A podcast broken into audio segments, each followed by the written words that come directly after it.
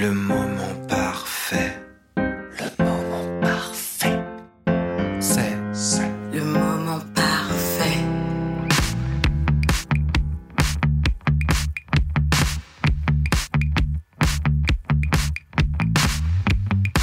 C'est une chanson qui vous arrive comme une déflagration, une chanson qui vous réveille, vous panique et vous enflamme.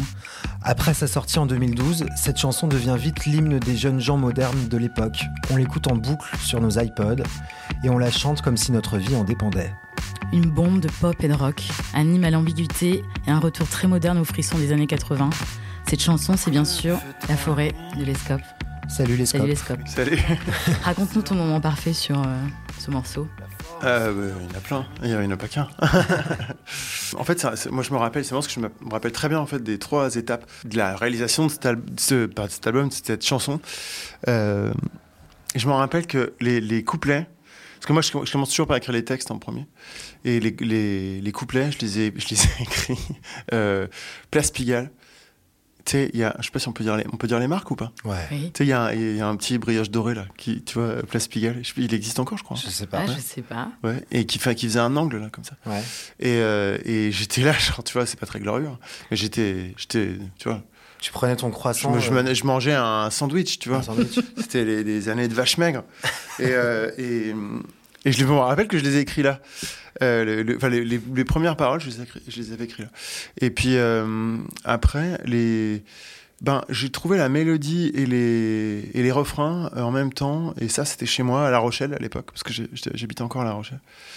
Et je me rappelle que j'avais ma voisine qui, râlait et tout, et qui disait Non, mais vous faites trop de bruit. Et je, je me disais Là, franchement, j'en ai rien à foutre de faire trop de bruit. Parce que là, je savais que j'allais pas arrêter. Je sentais que je tenais quand même un truc, quoi. Et voilà, et je l'ai maquetté. Après, on m'avait appris à me servir de, enfin, de- Pro Tools, mais dont j'utilisais, je pense, 1,2% des capacités de Pro Tools. que je, je, je m'en servais comme si c'était un, un magnéto, quoi. Ouais. Et euh, sur euh, deux pistes. Et j'avais enregistré juste la ligne de basse et, et une guitare. Et la voix. Et la ligne de basse, c'était pas du tout, elle était pas pareille. En fait, c'était vraiment juste euh, comme ça. Et après, le troisième temps, c'était à, Londres. Euh, donc, dans, on était parti à l'époque. Je travaillais en... avec euh, donc un type qui s'appelle Gaël Etienne, qui qui a qui, qui a co-signé aussi des... des, morceaux sur mon dernier album là. Euh... et et je, on était parti à Londres donc dans le studio de Johnny Hostile à l'époque. Euh, et, et- et on avait enregistré ça au départ, on savait pas trop ce qu'on allait en faire. Et hum, on pensait enregistrer une batterie, on pensait faire un morceau un peu, un peu plus péchu, peut-être un peu plus LCD Sound System, un peu, un peu comme ça. Avec, euh, c'était un peu la mode à l'époque des, des, des, basses batteries, euh, un peu hot chip. euh, Ouais. LCD, tout ça. Enfin, on était un peu. On pensait en faire un, un morceau comme ça, plus peut-être un peu Plus nerveux. Oui, Plus- peut-être un peu plus. Je sais pas comment dire, mais il y a une petite trace. Et en fait, en fait, on voulait enregistrer cette ligne de basse que Gaël avait trouvée, en fait, qui suivait un peu. Lui, il avait trouvé l'idée que, que, la, que la, la ligne de basse su- suive rythmiquement un peu la voix. Et comme dans la forêt, je te retrouve. Et, ça, et déjà, j'ai trouvé ça, c'était cool. Et dans, parce que moi, au départ, ma, ma démo, elle était que j'ai pas réussi à, à retrouver, mais je, je l'avais dans un ordi qui a craché. Et ma, ma démo, elle était vraiment, c'était un espèce de, c'était tout dans de la reverb, c'était un espèce de morceau, euh, ouais, un peu, euh, ça faisait un peu Young Marble Giant, quoi. Et je me souviens que Gaël avait demandé, il a dit, ouais, on va commencer par la ligne de basse. Euh, et puis Gaël avait demandé, il dit à Johnny Hostile, il lui dit, ouais, tu, tu voudrais pas mettre une, une boîte à rythme pour, on pensait enregistrer une batterie ensuite. D'accord. Il me dit, tu veux pas mettre une DMX, une, une boîte, une à rythme, quoi. Et euh, pour que je puisse Pour faire la prise de voix. parce qu'avec le clic, juste avec le clic, il n'arrivait pas à le faire groover, quoi. Et donc, euh, bah, on met cette boîte à rythme. Et, et en fait, en enregistrant le basse batterie, on se dit tout de suite, mais en fait, euh, jamais de la vie, on va enregistrer une batterie. C'est Ouais. trop bien. Et ça marchait trop bien, comme ça. Et en fait, le morceau, euh, il s'est bâti petit à petit. On savait pas trop ce qu'on allait faire. Et, on- et après, voilà, il y a cette espèce de tout, tout, tout, tout qu'on entend, c'est de l'omnicorde. Il y a une prise d'omnicorde qui est très, très sèche, là, comme ça. Et puis, il y en a une qui est rentrée dans de la reverb, qu'on entend. Sur l'intro, là, on l'entend bien. Et puis, euh, une autre guitare qui est très sèche aussi, là. ça qu'on avait un peu piqué à. euh, ça, c'était sur ma démo en fait. C'est- Je l'avais un peu piqué à ce morceau qui s'appelle I Am the Fly de hum, Wire. I Am the Fly. C'est un motif de guitare que tu que, qui t'avait can, inspiré. il fait un peu comme ça le morceau quoi. Et je, je l'avais un peu, je me dit ah tiens, je voulais au départ je, je sais pas, je me disais que je voulais faire un, morceau un peu comme ça, un peu une tournerie répétitive quoi. Mm. Et ensuite euh, bah, j'ai enregistré cette guitare là qui fait le en post refrain là que personne n'arrive à jouer correctement. Chaque fois j'ai entendu des gens qui faisaient des reprises, j'étais mais non, c'est pas comme ça. C'est marrant parce que dans la prod, justement, tu dis que, tu dis que c'était quasiment un hasard que vous utilisiez de, euh, de la boîte à rythme, mais dans la prod, on est vraiment dans une tradition de la, la new wave des années 80, Ouais. une boîte à rythme, ligne de basse, euh, guitare et euh, quelques claviers, mais c'est on est sur une production assez. euh, Il y a relativement peu d'éléments et c'est ce qui Ouais. fait que justement c'est une, ch- une chanson marquante justement, mais c'est pas quelque chose que tu t'es dit avant, genre il faut que je fasse, il faut que je. T'as pas réfléchi au fait qu'il fallait que ce soit très référencé dans la dans la prod? Non, pas du tout. C'est venu comme ça en fait. Mais même pour moi, en fait, c'était pas. Enfin. Pour moi, c'était pas New Wave. Enfin, je- je- mais tu sais, quand t'as le nez dans, dans, dans ton truc, tu, tu, Ouais. tu te rends pas compte, quoi. Et je. Si, bah, il y avait. La double voix sur le refrain, c'était un peu Dao, ça. Mais je- ça, Ouais, je, le savais, Dao, même en faisant la. C'était déjà aussi, sur la ouais. démo. Ouais. Et, ça, c'était déjà. Ça, je, je, m'étais rendu compte qu'il y avait ce côté Dao et tout, mais moi, ça me dérangeait pas parce que j'adore Dao. Et donc, euh, je trouvais. On a le droit de. On a le droit de piquer des idées Bien sûr. qu'on admire, sinon, sinon c'est pas rigolo. En fait, quand tu as sorti cette chanson, la pop française, elle s'était pas encore euh, saisie de ces références-là. C'est pour ça aussi, je pense que ce morceau, il a fait tant de bien aussi euh, euh, aux jeunes de l'époque. Je pense, et notamment à moi à l'époque quand c'est sorti, c'est que vraiment il y a eu un souffle. Tu étais un peu le premier à réutiliser ce souffle un peu des années 80 dans la pop française. Mais surtout, je pense que je faisais, j'étais dans une bande de gens à l'époque, il n'y avait pas que moi, la femme, euh, Aline, et tout ça, il y avait Ouais, bien sûr. ouais. pardon, pas, pas mal de groupes comme ça à cette époque-là qui euh, on s'était remis à chanter en français. Et ce que Ouais. Plus personne faisait en fait. Euh, Ouais. Tous les trucs cool, euh, ils se faisaient en, en Anglais, anglais, En anglais, ouais. à l'époque. Et, et moi, j'ai toujours été un défenseur du français. Et, euh, et déjà, avant, j'avais un groupe de punk rock euh, francophone. Et, euh, et ça me tenait à cœur. Et, et je pense qu'on a un peu. Enfin, c'est un peu la, ma fierté. Enfin, c'est une fierté partagée avec les gens dont je te parle, la femme et tout ça. Mais euh, je pense qu'on a un peu remis ça au goût du jour, tu vois, le fait de. Et je- si je parle de ça, c'est parce que les référents qu'on pouvait avoir sur le, le- le- le truc euh, francophone, tu vois, tout ce qui était rock, pop, français, les trucs cool qui avaient été faits avant, c'était vachement de la new wave ou du post-punk, quoi. Ouais. Ouais. Et euh, parce que les autres styles musicaux euh, ont moins exploré le, le français, peut-être, je sais pas. Mais en tout cas, moi, euh, vite, euh, quand j'ai commencé à écrire en français, je me suis dit, voilà, il faut que j'ai des référents. quoi. C'était quoi tes références C'était vite, bah voilà, Dao, Taxi Girl, euh, Ouais, Daniel Dark. euh, Deux, euh, des, des groupes comme ça. Puis moi, j'ai des, des groupes aussi de punk. De, je- moi, je suis un gros fan du, du- d'un groupe qui s'appelle Strychnine, qui était un groupe de Bordeaux. Euh, Gasoline, Alain Camp, tout ça. Ouais. Euh, c'est, des trucs qui me parlaient, quoi. Asphalt Jungle, euh, il y avait comme ça, dans la scène punk, post-punk, new wave française, quoi. Et l'histoire du coup de feu dans la forêt, tu peux nous en parler un Ah. peu? Ça pourrait être un peu une BO de, des liaisons dangereuses, une BO Ouais. rock des liaisons dangereuses. Ouais, où il y a un côté un peu BD pour moi dans, dans, dans la forêt. Enfin, c'est un peu BD, BD noir, quoi. Non, moi j'avais plutôt des images de, de, de polar, tu vois, en, tête, quoi. Et euh, mais en fait, c'est parce que je venais de, du, du, du rock à la guitare, quoi. De- tout un délire un peu macho, tu vois, dans, dans le rock and roll, quoi. Et, et je trouvais que c'était un peu.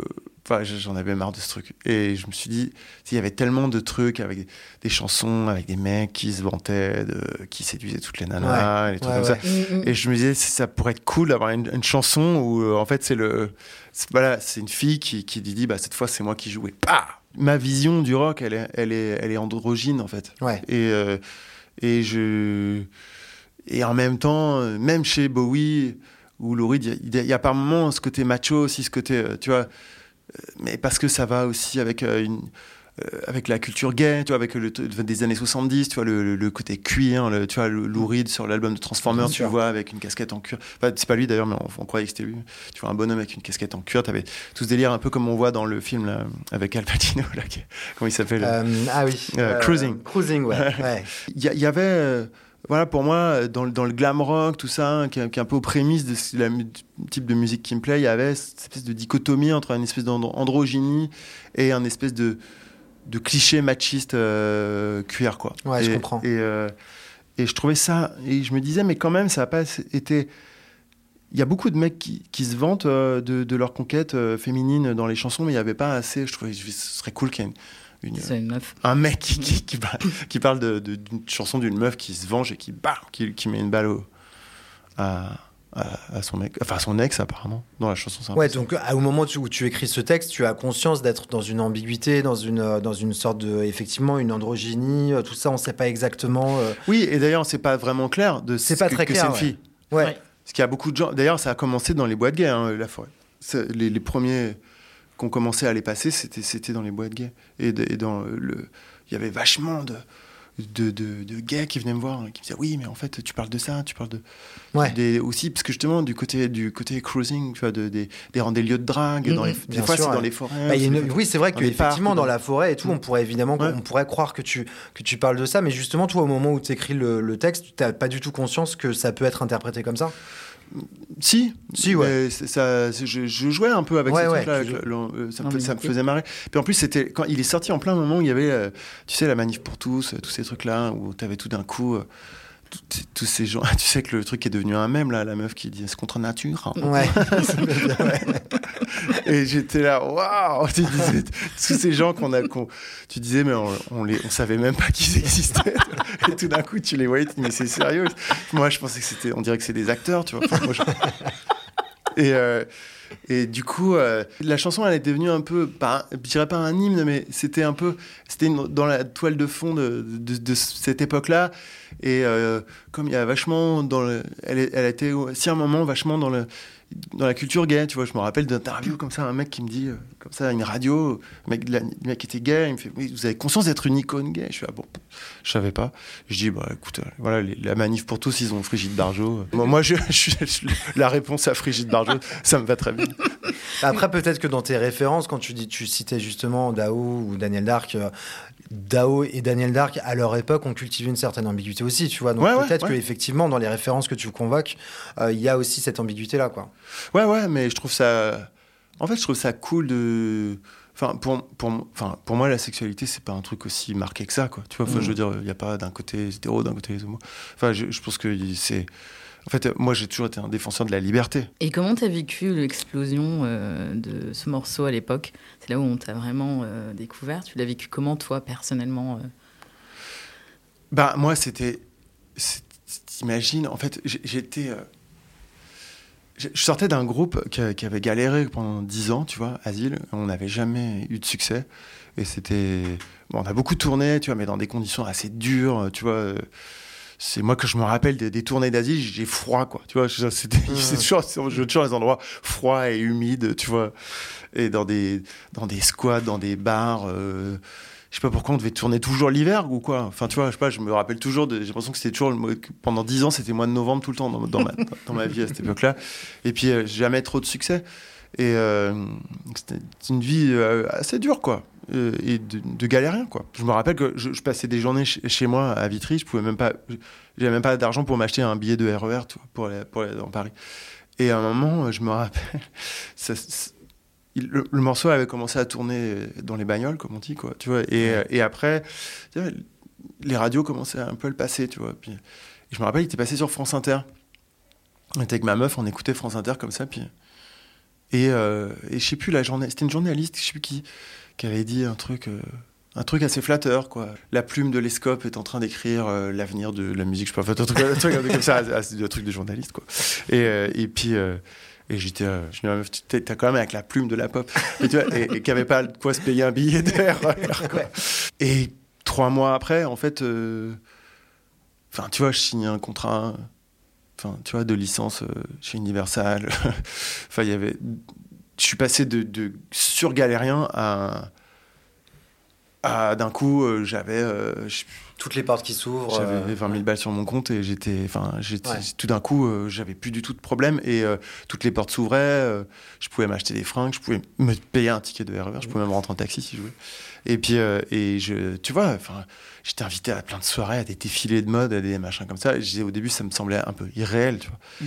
Et, mais honnêtement, euh, vu comme j'avais galéré, j'étais tellement content que ça arrive. Oui, et puis peut-être que aussi à ce moment-là, tu te dis bon, bah, voilà, mon avenir de musicien, euh, c'est mon ticket justement pour continuer de faire de la musique pendant encore des années. J'imagine que tu te dis ça aussi. Bah ouais, parce qu'en plus, tu vois, j'avais 34 ans euh, déjà, 33 quand, quand, quand c'est sorti la forêt, et 34 ans quand l'album est sorti. Et tu vois, ce qui est déjà, euh, quand t'as quand jamais connu de succès à 33 ans, c'était déjà, t'as déjà un pied dans les pattes, quoi, tu vois. Et, mmh. et c'était le moment ou jamais, quoi, tu vois. Et, mmh. et donc, euh, ben, tu vois, après, ça a continué. Donc, euh, pour moi, c'est un, un, moment charnière, quoi, tu vois. Donc, ce, morceau, pour moi, c'est un, un cadeau que je me suis fait à moi déjà parce que c'est moi qui l'ai écrit et, et puis que qu'on m'a fait aussi que les gens m'ont fait, fait en, en l'aimant, en le partageant, tu vois. Puis c'est, c'est, un étendard aussi, tu vois. Quand, on, quand je le joue en concert, c'est c'est comme un espèce de, c'est comme quand tu regardes un album photo avec euh, avec ton papa et ta maman. Quoi. Ah, D'ailleurs, je, me suis demandé pourquoi, je me suis demandé pourquoi le, la, chanson était aussi efficace. Et je pense que le refrain à une note euh, fait partie de la réponse. Je sais pas ce que tu en penses, mais effectivement, le ta ta ta En fait, la mélodie du refrain, c'est un motif rythmique. Mm. Euh, et euh, peut-être que c'est ça aussi qui fait que du coup, en fait, les gens ont envie de la chanter ensemble en soirée, tout ça. Je me suis dit ça. Qu'est-ce que tu en penses? Je sais pas, mais c'est quand même le morceau que tout le monde adore, mais, mais, mais que donc, personne n'arrive à retenir les paroles. Prendre les paroles, oui, à l'heure opportune. je vois à chaque fois, au début, tu sais, au début, je, tendais le micro, je, je, vais faire comme les, comme les, les dieux du stade, quoi, les rockstars, ouais, tu vois. Puis en fait, je voyais qu'au début, c'était Dans la forêt, je te. tu vois qu'au bout d'un moment, ça décroche un peu, quoi. celui qui. Il n'y en a pas beaucoup qui connaissent le refrain en entier, quoi. Même moi, des fois, je. Et les sons de fête à la fin, c'est quoi cette fête? Qu'est-ce que tu essayes de dire par là ou est-ce que tu n'essayes rien du tout de dire par là? Ça vient d'où?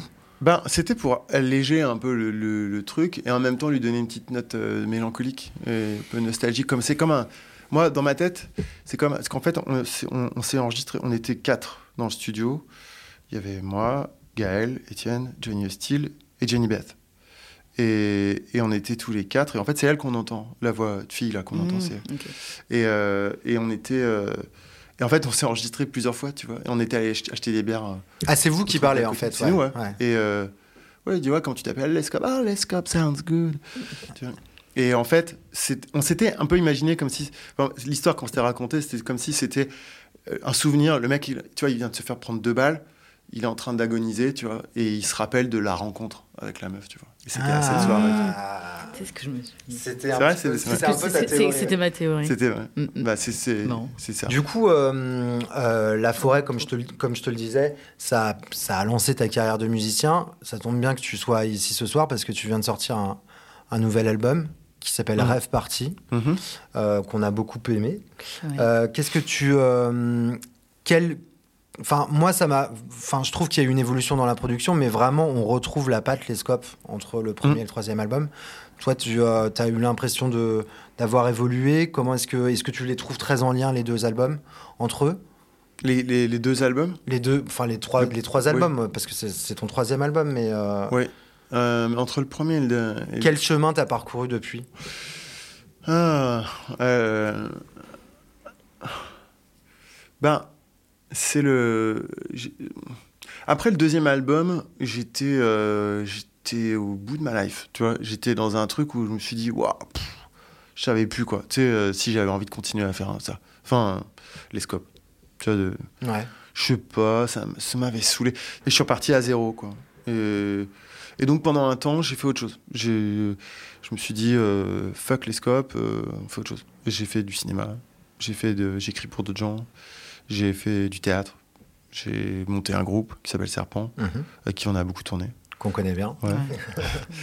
et, et ça m'a fait du bien de d'aller ailleurs quoi. Et en fait, à un moment j'ai changé de management, j'ai trouvé la personne qui me manage actuellement, Chet. Et, et, euh, et, qui- et à partir de là, euh, je savais, moi déjà, je savais plus où j'avais, j'avais les chansons. Je savais que j'étais persuadé qu'elles étaient bonnes. J'étais convaincu de- d'avoir le- vraiment le, le bon matériau pour faire un, un nouvel album. Et à partir de là, Chet m'a présenté Thibaut Frisoni, et que dont j'avais un peu suivi le travail avant avec Bertrand Belin. Et je me suis dit, ah oui, ouais, ça, ça me branchait vraiment bien. Et là, j'ai vraiment, je me suis dit, ah ouais, ça, c'est cool. T'as l'envie qui est revenue, quoi. Ouais. Et là, euh, après, c'était une évidence, quoi. Et euh, là, avec cet album-là, justement, je, me suis rapproprié ça. Je me suis complètement rapproprié le projet avec Thibaut. Je suis hyper content du travail qu'on a fait. C'était vraiment hyper épanouissant, hyper inspirant. Et j'ai eu une liberté totale.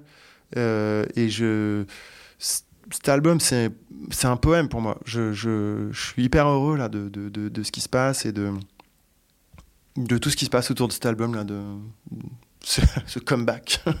C'est marrant parce que euh, quand, quand la première fois que j'ai entendu euh, les garçons, euh, Mm. cette chanson que tu répètes, c'est comme ça que pensent les garçons, Ouais. ça m'a un peu fait penser justement, on parlait de l'ambiguïté ou de la de l'androgynie Mm. que tu défendais sur La Forêt. Quand tu dis c'est comme ça que pensent les garçons, on sait pas vraiment exactement où tu te situes par rapport à ces garçons-là. Tu vois ce que je veux Ah dire? oui, oui. Peut-être, ouais. Peut-être. Les garçons, c'est, mon regard, c'est un regard tendre que moi, je, je, je pose sur, les, sur des garçons durs. Cette chanson, c'est, une une sorte d'hommage à, ces garçons-là et aussi je, défends cette idée-là aussi que je pense que tout le monde a une, part de tendresse et une part de fragilité et que euh, elle doit pouvoir s'exprimer.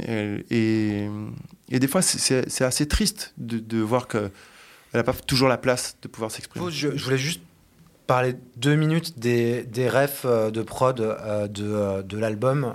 Euh, moi, j'ai pas mal entendu de LCD Sound System. Est-ce que euh, c'est une de tes références? Ouais, ça faisait partie de nos euh, avec Thibaut, pendant l'enregistrement de l'album, on écoutait LCD, Baxter Dury, Ouais, Kraftwerk, ouais. Yellow Magic Orchestra, Alex Cameron aussi, puis après plein d'autres trucs aussi, mais des trucs. euh, ouais, des- Vous êtes inspiré un petit peu de ces, euh, de, de ces groupes anglo-saxons euh, pour, euh, pour construire le son de l'album, quoi. Ouais, pour faire un truc minimal. Et en même temps, je dois t'avouer, enfin vous avouer à tous les deux, que, que, que on a aussi beaucoup écouté de grosses variétés internationales. Ouais. Bien, bien des baveuses. noms, des, des noms. des Sia, des Adele, des, Ouais. tu vois, et, et, et parce que on- et même des trucs de variété, tu vois, même des Jean-Jacques Goldman, des trucs comme ça. Parce qu'à un moment, on se disait, mais ok, ça va bien de faire un album qui va plaire aux intellos, mais en même temps, on avait envie qu'il y ait des vrais refrains, des vrais moments, tu vois, qu'il y ait ce côté jouissif de. euh, comme dans un refrain de balavoine, quoi, tu vois. Pourtant, il faut vivre. tu vois. Quand ça part, t'es là, waouh! Ouais. Et tu décolles. Et ce qui n'était pas quand même, j'étais pas parti pour aimer ce genre de truc, tu vois. Je, je pensais pas qu'un jour je, te dirais que je, je- et je vous êtes la première interview à qui j'avoue ce- cette influence de variété française, mais. Et, euh, mais on a- on- et aussi de voilà tu sais voilà chandelier là tu sais toutes les grosses les grosses hymnes là en, en ce moment Les gros refrains. les quoi. gros refrains en ce moment avec euh, Thibaut on écoute aussi vachement l'album de Romy là, des DXX Ouais, et euh, tu vois, qui, qui- qui est très comme ça, euh, gros refrain, euh, très évident comme ça. Et et il y a aussi ça dans, dans cet album, et aussi à un moment on a vraiment envie de que ce soit qu'il y ait un vrai plaisir à, à écouter. Tu vois, c'est l'espèce de facilité avec laquelle tu peux écouter des gros des gros titres de variété internationale comme ça. Je, voulais qu'il y ait peut-être un peu de ça sur l'album. Une sorte d'évidence On est loin de pop, Sia, euh, mais, mais Une sorte d'évidence pop euh, immédiate, Oui. euh, voilà. Qui passe par les, gros refrains, quoi. Qui, par des, pas un truc ouais, qui, qui- où c'est cool. C'est comme quand t'enfiles un costume qui te va à merveille et tu te dis Ah, ben voilà. Merci beaucoup. Merci. Mais merci beaucoup, merci d'avoir accepté notre invitation. Puis bah, on va te voir sur scène bientôt. 4 avril à la Cigale. On sera là. Le